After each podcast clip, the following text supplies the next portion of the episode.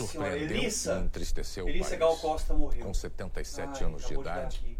Gal Morreu. Costa morreu. Mas olha só pelo lado bom, ela tá num lugar melhor. chegou no fim da manhã. E a gente agora tem a oportunidade de ouvir Gal. Costa e lembrar de como ela foi maravilhosa. E também hoje, em São Paulo, morreu o cantor, músico, ator e apresentador Rolando Boldrin. Ai, meu Deus do céu, Depois Elissa de dois morreu meses também, hospitalizado. rolando boldrinha, acabou de morrer. Dois dedos de prosa e o jeito de falar Nossa. caipireza. Calma, calma, ele tava muito velhinho, ele foi descansar, tá tudo bem. Porque eles estão bloqueando a estrada ali até agora. Não tem como passar ali do quartel. Não, não vai ter como viajar. Calma, olha pelo lado positivo. Pelo menos a gente pode ficar em casa, a gente não vai precisar sair, a gente pode descansar também. E o Brasil perde Erasmo Carlos. Ai, meu Deus, em Gal Costa aqui, morreu? Guarda, Nossa Senhora. de mais de 600 músicas. Tá tudo bem, ele tava muito Morreu hoje, velhinho, aos ele vai 81 descansar. anos, Com certeza ele foi pra um lugar Erasmo melhor, ele era um homem bom. Ai, meu Deus do céu. Nossa senhora, Elissa, tá tremendo. Tá tremendo, terremoto no Brasil. Um terremoto. Ai, meu Deus. Ah, um terremoto. Elissa. Deixa a terra, a terra tá sacudindo a poeira, ela tá se limpando, ela tá se enxugando, ela tá se espreguiçando. E é bom que cai também umas frutas, umas mangas, uns abacates pra gente, a gente come tudo que a natureza nos dá. Peraí, eu, eu vou lá ver- eu vou ver como é que tá. Eu vou lá ver como é que tá. Mas peraí um pouquinho. É só ter fé que eles vão estar bem. Pensa positivo. Ai, tô exausta. Oi, gente, tudo bem com vocês? Hoje eu tô um pouco atrasada, porque o Sol entrou em Sagitário no dia 21 de novembro e esse vídeo tá saindo já alguns momentos depois desse grande acontecimento. Mas como uma boa sagitariana pensaria, né? Vamos olhar pelo lado bom, vamos olhar o copo meio cheio. Afinal de contas, nós estamos aqui vivos, né? Vocês estão daí me vendo com vida, com saúde. Eu tô de cá fazendo vídeo também com vida, com saúde. Não importa, né, se o vídeo tenha saído dia 20, dia 21 de novembro ou dia 25 de dezembro, não importa, né? O que importa é a experiência que fica, é a experiência que, de vida que nos deixa, né, que nos marca. E aproveitando essa tônica muito otimista de Sagitário, né, desse signo que é o nono da roda zodiacal e é o último signo de fogo de todo o zodíaco, de toda a astrologia, nesse sentido, então, né, por ser do elemento fogo, representa ação, representa movimento, coragem, iniciativa, e por ser o último, estamos falando então do ápice, do total amadurecimento desse aspecto, desses aspectos que remetem ao fogo, que remetem à ação, que remetem ao movimento. E vamos falar um pouco de sagitarianos, de sagitarianas, porque afinal de contas, Sagitário é um signo regido por Júpiter. Júpiter na mitologia romana é equivalente a Zeus da mitologia grega, gente. O deus supremo, o deus olímpico máximo, era o deus político, líder, que tomava as decisões, o deus responsável pela sabedoria, o deus dono do fogo, dono dos raios, dono de poder de decisão. E de certo modo isso remete um pouco às pessoas que são de Sagitário também, né? Apesar de ser arquétipos, de ser um símbolo, né? Não vamos falar necessariamente que todas as pessoas sagitarianas são assim como Júpiter, porque Júpiter é um deus, era um deus da mitologia. E nós estamos falando de seres humanos com lacunas, com feridas, com sombras, com pontos problemáticos, negativos a serem trabalhados ao longo da vida. Mas sim, normalmente pessoas de Sagitário são muito bem-aventuradas. Não necessariamente pessoas que vão se tornar podre de, podres de ricas, pessoas que ganham na loteria, pessoas que acumulam muitos bens materiais, né? Porque nessa sociedade capitalista em que nós vivemos, quando a gente fala que alguém é bem-aventurado, bem-afortunado, que alguém tem sorte, a gente já imediatamente pensa em consumismo, a gente já pensa em acúmulo de bens materiais, de capital. Mas da perspectiva sagitariana, eles são muito bem-aventurados porque são figuras, né? São pessoas que costumam dar muito mais valor às experiências de vida, às memórias, às lembranças, a tudo aquilo que alimenta a alma, que enriquece a alma. Pessoas de Sagitário gostam de enriquecer a alma. Pessoas de Sagitário gostam de acumular, acumular experiências, fotos e souvenirs de viagens e não bens materiais. Então, se você quer presentear uma pessoa de Sagitário, dê algo a ela que possa oferecer uma grande experiência.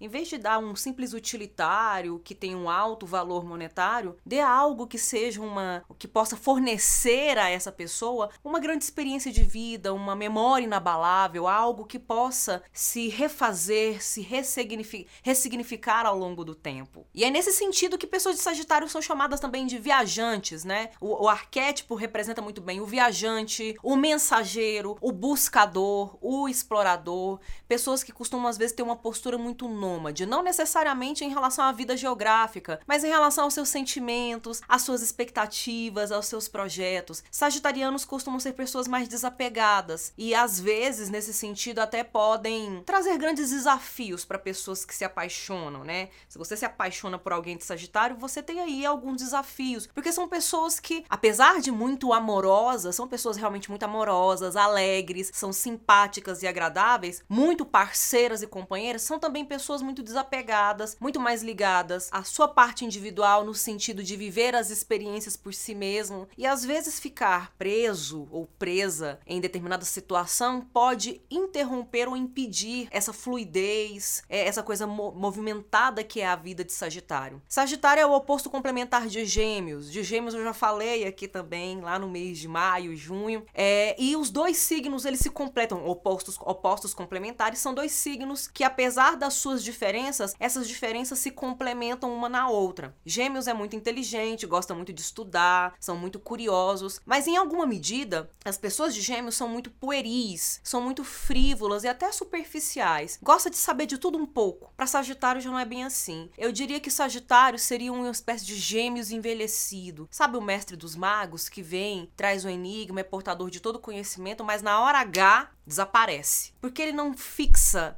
residência, estadia em nenhum lugar. E Sagitário gosta muito disso. Ele gosta, ele sabe que, a, que viver é aprender, que viver é se formar e se transformar. E sabe que o conhecimento, a sabedoria, o entendimento sobre as coisas da vida nunca acaba, está sempre em movimento. E portanto ele gosta de seguir esse ritmo, né, esse fluxo da vida. Então, para uma pessoa de Sagitário, às vezes é muito melhor aprofundar em determinadas informações, em vez de ficar estudando de tudo um pouco, sapeando por todas as prateleiras da biblioteca, ele pega um livro, lê, relê, trelê esse livro para entender o máximo possível, o melhor possível, de modo que aquilo alimente, satisfaça sua curiosidade. Afinal de contas, ele é um buscador, ele seria uma espécie de Google analógico, personificado, que quer descobrir, que quer conhecer, que quer saber. É, e ele é representado pelo centauro. Dentro da simbologia do, do horóscopo, da astrologia, ele é representado pelo centauro. Metade humano, metade cavalo. Então, em alguma medida, Sagitário é muito guiado pela racionalidade, justamente por ser muito inteligente, gostar de estudar. Essa parcela, essa centelha humana que há nele é muito racional, ele costuma ser muito racionalizado, em alguma medida até frio em relação a algumas emoções. Quando as emoções são muito intensas e derramadas, Sagitário recua um pouco, prefere agir mais com cautela, com reflexão, com meditação. Mas nessa sua parcela também que é muito mais animalesca, no sentido mesmo do selvagem, né, daquilo que, que vai para não elaboração discursiva e racional, intelectual que o humano tem, né, que é o cavalo, que é a metade do cavalo, ele também é muito instintivo. Então se deixa muito guiar pelo seu prazer, pela sua satisfação. Eu quero fazer, eu tenho necessidade disso. Agora eu quero ficar sozinho. Agora eu quero comer tal coisa. Agora eu quero ir embora para minha casa. Agora eu quero andar, simplesmente andar no meio do mato. Não segura Sagitário. Sagitário vai. E é por isso que Sagitário é tão otimista, porque ele se deixa guiar pelos seus impulsos. Claro que em alguma medida quando ele tem uma faceta mais sombria, porque nós estamos falando de seres humanos, numa faceta mais sombria, pode às vezes até beirar o porra louca, ou um irresponsável, né? Pode ser uma pessoa que soa assim, uma pessoa que soa muito escorregadia, talvez não muito confiável para se envolver, porque é uma pessoa que tá muito ligada nos movimentos mais acelerados, então, como não se apega muito, não vai estar ali o tempo todo para atender às nossas necessidades. Mas não por uma questão de de dualidade da, da, da, do caráter, da ética, não por uma questão de falsidade, não por uma questão de manipulação, como alguns, alguns outros signos têm por aí, né? Um desejo de manipulação do outro a seu bel prazer. Não é o caso de Sagitário, é porque Sagitário está tão atento às belezas que o mundo oferece, às possibilidades da natureza, o mundo é tão gigantesco, e se tem um signo que sabe que o mundo é enorme, que o mundo tem muitos lugares ainda para explorar, para conhecer, que tem 7 bilhões, 8 bilhões de pessoas para conhecer, é Sagitário. Sagitário sabe disso. E, portanto, se ele sofre agora uma rasteira, se ele perde algo agora, sofre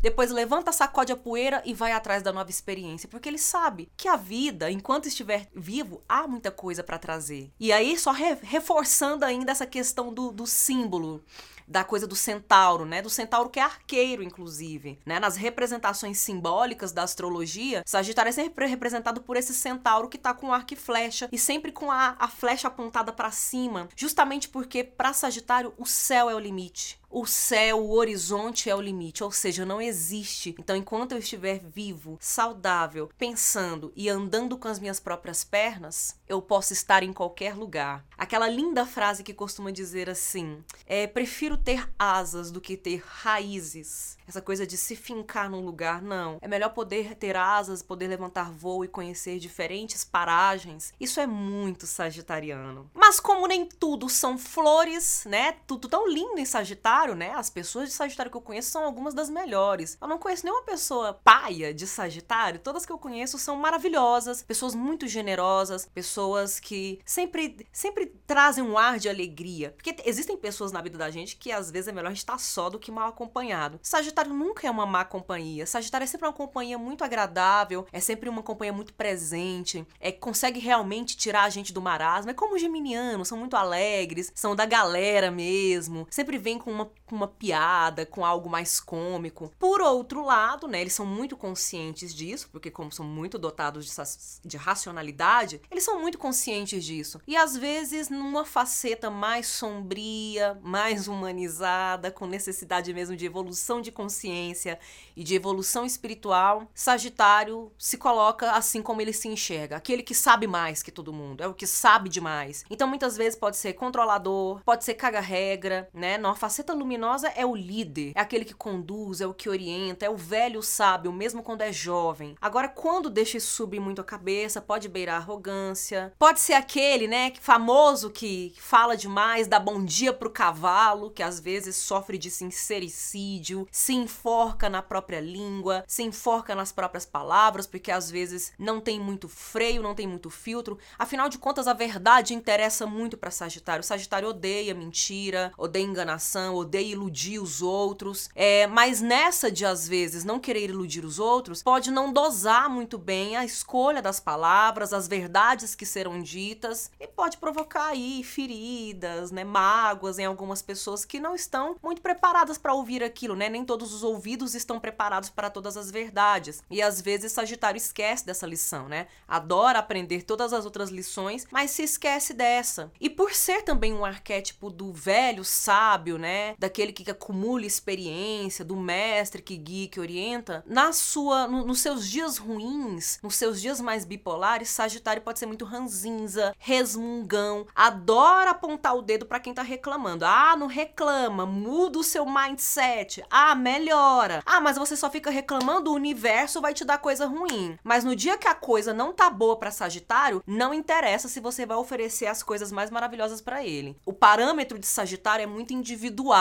As coisas podem estar 100% ao redor dele, mas se estiver ruim dentro dele, tudo não presta. Nada presta, na verdade. E no dia que tá tudo bem para ele, o mundo tá despencando em tragédia, tá tudo ok, tá tudo maravilhoso. O que importa é o que tá dentro aqui. E isso é muito bom, né? Em certa medida, isso é maravilhoso, né? Da gente poder se completar e se contemplar no próprio universo. Mas às vezes isso encerra, fecha a figura do sagitariano, da sagitariana, num individualismo, numa espécie de bolha muito individualista, arrogante e às vezes em alguma medida até pretensiosa de se achar autossuficiente. Nós sabemos que ninguém é autossuficiente. Nós precisamos da coletividade, né? Mas isso é numa faceta mais sombria, porque em geral as pessoas de Sagitário são maravilhosas. É muito bom ter gente de Sagitário como amigo, como amiga. E para ilustrar muito bem essa lista agora de sagitarianos e sagitarianas da literatura, eu quero fazer uma ressalva antes de começar a fazer a leitura dos nomes. Eu quero que vocês observem, né, que na medida do possível, é, se já há vídeos sobre alguns desses escritores ou escritoras no canal, dá uma conferida para vocês perceberem o quanto essas figuras são pioneiras no que fazem. São quase que os inventores da roda na literatura, praticamente os inventores dos seus gêneros, né, no que eles produziram, no que eles praticaram. E isso realmente demonstra uma inteligência muito aguçada, um senso investigativo muito profundo, né, de querer oferecer para o mundo, de querer oferecer em termos artísticos, porque Sagitariano também tem essa camada muito espiritual. Sagitarianos não são necessariamente religiosos, mas são figuras muito, muito espiritualizadas, no sentido mesmo de reconhecer que existe algo além da matéria. Eu penso até que quando eles estão flertando ou praticando um ateísmo, eles acreditam em algo que é invisível, que não é concreto, que é material. E em alguma medida isso já é uma espécie de espiritualidade traduzida para esse arquétipo sagitariano. Como é o caso desses aqui, que de certo modo praticaram, vivenciaram uma espiritualidade na arte que eles produziram, na literatura. E cada um desses nomes foi pioneiro, pioneira no que fez, são grandes notáveis, são todas figuras canônicas. Eu fiquei ainda garimpando para achar figuras não canônicas de Sagitário, mas na lista de 10 nomes não coube, aí eu quis também manter esses nomes, até para ilustrar esse caráter mesmo de liderança, né? essa figura sábia, esse centauro arqueiro que está sempre apontando para cima e vai sempre subir, sempre vai atravessar o horizonte, vai atravessar o céu, porque não dá para segurar uma pessoa de Sagitário, é um foguete que vai percorrer por todo o universo que é infinito. Primeiro nome da lista, o escritor romeno, que nasceu em 26 do 11, 26 de novembro de 1909. Eu conheço tantas pessoas legais que nasceram em 26 de novembro. Eugênio Ionesco, autor de O Rinoceronte, uma das obras mais importantes do teatro do absurdo. O segundo nome, gente, ah, talvez uma das figuras mais conhecidas entre nós brasileiros brasileiras, que também é brasileira, apesar de ter nascido na Ucrânia em 10 de dezembro de 1920, que é nada mais nada menos que Clarice Lispector. Clarice Lispector, que foi autora de romances tão introspectivos, de narrativas tão introspectivas, praticamente reinventou aqui no Brasil a narrativa mais psicológica, mais intimista, introspectiva, que a gente percebe em A Hora da Estrela, em A Paixão Segundo GH, em alguns de seus contos, e que em algumas entrevistas a gente sempre acha que ela era muito muito triste, muito solitária, muito melancólica, mas ela numa das entrevistas mais famosas dela, ela explica que na verdade ela não é triste, ela só estava cansada. Essa tirada meio cômica com, com essa certa dose de sarcasmo, não tô nem aí se você não vai gostar da piada, eu vou fazer a piada porque eu achei ela boa. Isso é muito sagitariano também. E nesse sentido, Clarice ilustrava muito bem em vida e nas suas obras esse lugar de sagitariana que ela ocupou nessa, nessa jornada de vida do século XX. Terceiro nome também brasileiro, um dos poetas simbolistas mais peculiares da literatura brasileira, porque foi uma figura extremamente marginalizada no que diz respeito à etnia, era um poeta negro, mas de um rebuscamento, de um cuidado que para uma sociedade escravista, né, da época, era muito improvável, era algo assim realmente muito complicado, era inaceitável,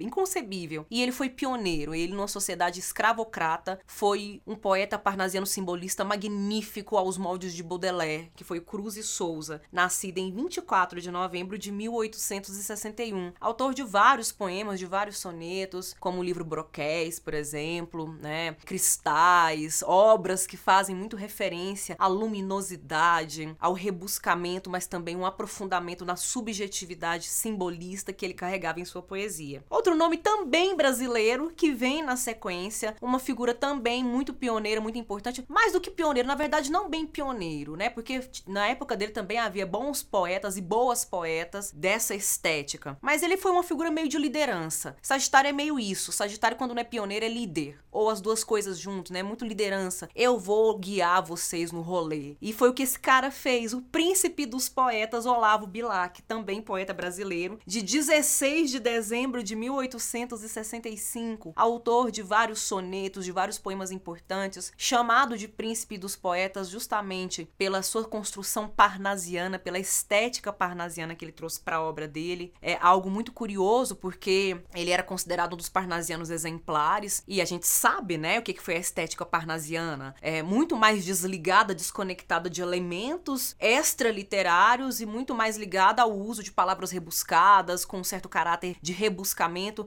querendo valorizar muito a lógica da linguagem pela linguagem, da arte pela arte, a arte não servindo para falar de sentimentos nem de de questões circunstanciais, históricas ou sociais. Mas em alguma medida, no final da sua carreira, o Olavo Bilac foi abrindo a sua poesia para um certo subjetivismo que aparece muito sutilmente no livro Tarde, o último livro que ele publicou, um livro de sonetos. Aliás, foi publicado póstumamente, né, um ano depois da morte dele. Mas era um livro, um livro em que a gente percebe certas nuances que retomam heranças românticas, aspectos do simbolismo e mostram uma certa, uma certa senilidade, algo de envelhecido, não que ficou obsoleto ou ultrapassado, mas que ficou mais sábio, que ficou mais ciente de que existem aspectos da vida que não podem ser ignorados, que eles vão continuar existindo, mesmo que na nossa arrogância a gente queira ignorar. Outro grande nome também sagitariana, poeta portuguesa, essa é de certo modo pioneira, tanto é que quando você vai estudar ali história da literatura portuguesa, vai olhar os movimentos que foram colocados de ordem cronológica, os mais tradicionais não conseguem encaixá-la em lugar nenhum, porque ela foi muito diferentona. Foi Flor Bela Espanca, que nasceu em 8 de dezembro de 1894, autora de poemas, também foi autora de contos, mas os contos são mais lado B, eles são menos conhecidos. Ela é mais conhecida por seus poemas de forte caráter melancólico, de realmente aprofundar, né, com muita densidade, com muita seriedade, para os mais obscuros porões da emoção, da saudade, da melancolia melancolia, da tristeza, algo bem sagitariano. Sagitariano não gosta de viver as coisas superficialmente, não gosta de passar, virar a página rápido pelas experiências. Quando ele supera é porque ele já aprofundou e explorou o máximo que ele conseguiu fazer. E foi isso que a Flor Bela Espanca fez, não só na sua experiência de vida como mulher, mas na sua poesia, ao trazer certo sensualismo, o amor, mas também muito acompanhado de um certo sentimento de luto, de melancolia e de perda. Outro nome importante agora da literatura francesa, que nasceu em 12 de dezembro de 1821. Olha que data interessante, né? A repetição dos números 1 e 2. Foi nada mais, nada menos que Gustave Flaubert, autor de Madame Bovary. Não preciso dizer mais nada, né, gente? Quando se fala em realismo, quando se fala em século XIX na França, todo mundo automaticamente lembra da Madame Bovary. Talvez não lembre muito do nome do Gustave Flaubert, mas todo mundo sabe, eu já ouvi falar alguma vez na vida da Madame Bovary, dessa personagem que também é uma pioneira, é uma construção, uma obra muito pioneira nesse momento de transição do romantismo para o realismo naturalismo na França. Outro nome também pioneiríssimo do século XVIII, mas que foi muito à frente do seu tempo, porque na sua obra, é uma escritora de língua inglesa, né, uma escritora inglesa, ela, muito à frente do seu tempo, antecipou o feminismo, ela antecipou aspectos do, da, do romance de costumes, do realismo naturalismo, das caricaturas das personagens em suas obras, que foi Jane Austen, também nascida em 16 de dezembro dezembro de 1775, autora de romances como Orgulho e Preconceito, Razão e Sensibilidade, trazendo aquelas personagens realmente muito fora dos padrões de uma família bela, recatada e do lar, conforme os valores da burguesia em seu tempo. Outro nome que convém aparecer aqui nessa lista é um poeta talvez menos conhecido fora da academia, né? No, no mundo do senso comum, da, da, das informações mais rápidas, das redes sociais. O Rainer Maria Rilke, escritor austríaco que nasceu em 4 de dezembro de 1875, talvez seja um nome que apareça menos, mas é um dos maiores poetas de língua língua, de língua alemã, um dos maiores poetas do século XIX, que está ao lado, né, que é colocado ao lado de outros grandes nomes, como Schiller, como Goethe, é, e algo muito importante sobre o,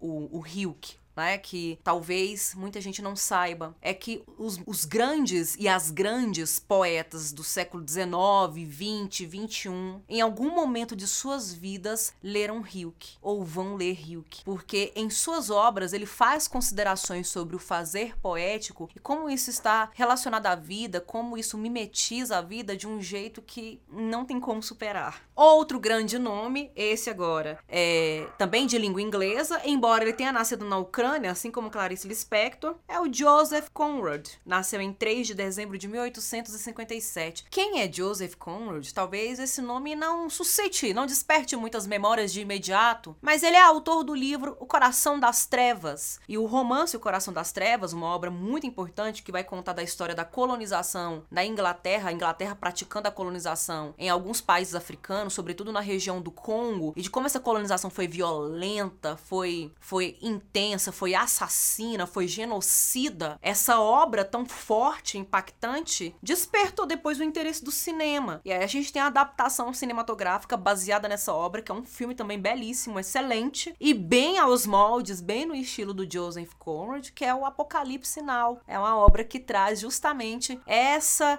todo esse cenário, todo esse caráter, esse pioneirismo na abordagem sobre questões coloniais, que hoje para nós são fundamentais para a gente discutir descolonização, o decolonialismo, né, de descolonizar nosso pensamento, nossas estruturas e de como foi perversa essa estrutura criada no passado. Outra obra também importante, aliás, Outro autor importante, uma obra da natureza, uma obra da astrologia. Esse é russo, né? Ultimamente eu tenho citado muitos russos nos, nos vídeos de signos. Nasceu em 11 de dezembro de 1918. É o Alexander Solzhenitsyn, autor de O Arquipélago Gulag. Ele passou por essa... São os famosos campos de concentração soviéticos, né? Em locais gelados, gelados como em Colimar, Sibéria. Ele passou, foi prisioneiro político, sobreviveu e produz aí a sua literatura de testemunho testemunho. Algo também como que pioneiro nesse cenário de perseguição política. Mais um nome também que eu acho que não posso deixar passar, escritor do Reino Unido, que nasceu em 9 de dezembro de 1608. Esse aqui talvez seja o mais velho da lista. Escritor barroco, John Milton. John Milton é autor de O Paraíso Perdido, considerada na literatura ocidental, pelo menos até agora, né? Talvez depois desse vídeo eu possa ter novas informações, novas fontes e algo mude nessa fala que eu vou trazer agora. Mas o John Milton é responsável responsável pela única epopeia protestante da literatura ocidental. Porque, em geral, as epopeias clássicas eram ligadas à religião dos povos antigos, então eram muito ligadas à mitologia. A epopeia mais famosa do mundo ocidental, medieval moderno, é a obra do Dante, a Comédia ou a Divina Comédia, que é super católica. Os Lusíadas de Camões, também uma obra bastante católica. As epopeias brasileiras feitas durante o arcadismo no século XVIII também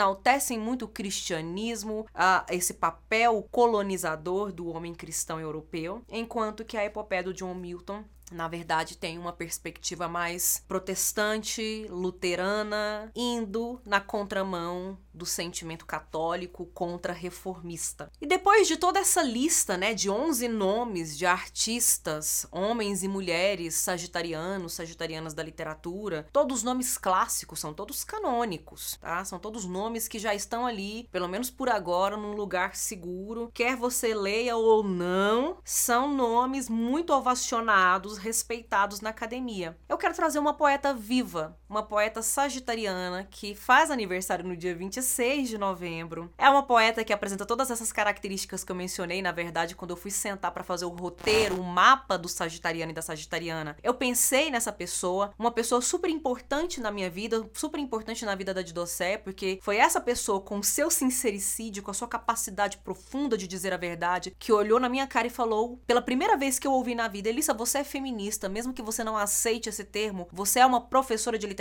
e feminista, que é Iane Rebouça e eu vou ler para vocês do livro Pretérita e Imperfeita o poema em que ela se define como uma centaura. É um poema em que ela se define como sagitariana, uma grande poeta brasileira viva que ainda não está no cânone, mas ainda porque sendo sagitariana eu sei que essa mulher vai atirar as flechas pro horizonte até conseguir chegar no lugar aonde ela quer chegar. Quando de lado me vejo, silhueta contornada de abismo, sem corpo que valha odes ou elegias, dado de imprecisão, incorpórea, fugidia, sagita de sol e lua, com gêmeos ao fundo ascendendo, dupla e plena, pleiteando vida para além da física, suportando dores, existindo coisa, excedendo corpórea, ascendendo fugitiva. O aniversário é de Anne Rebouças, mas nós é que somos presenteados com esse poema que eu recomendo que vocês leiam, eu vou deixá-lo aqui na descrição inteiro transcrito para que vocês possam ler, porque em todos esses minutos longos e árduos que eu gastei falando de Sagitário, não definiu tão bem o que é uma pessoa de Sagitário como esse poema faz.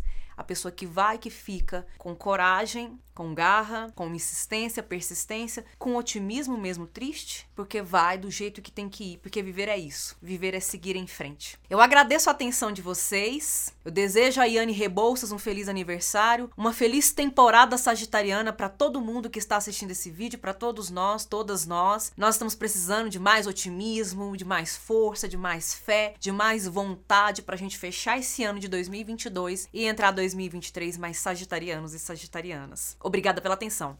Até a próxima.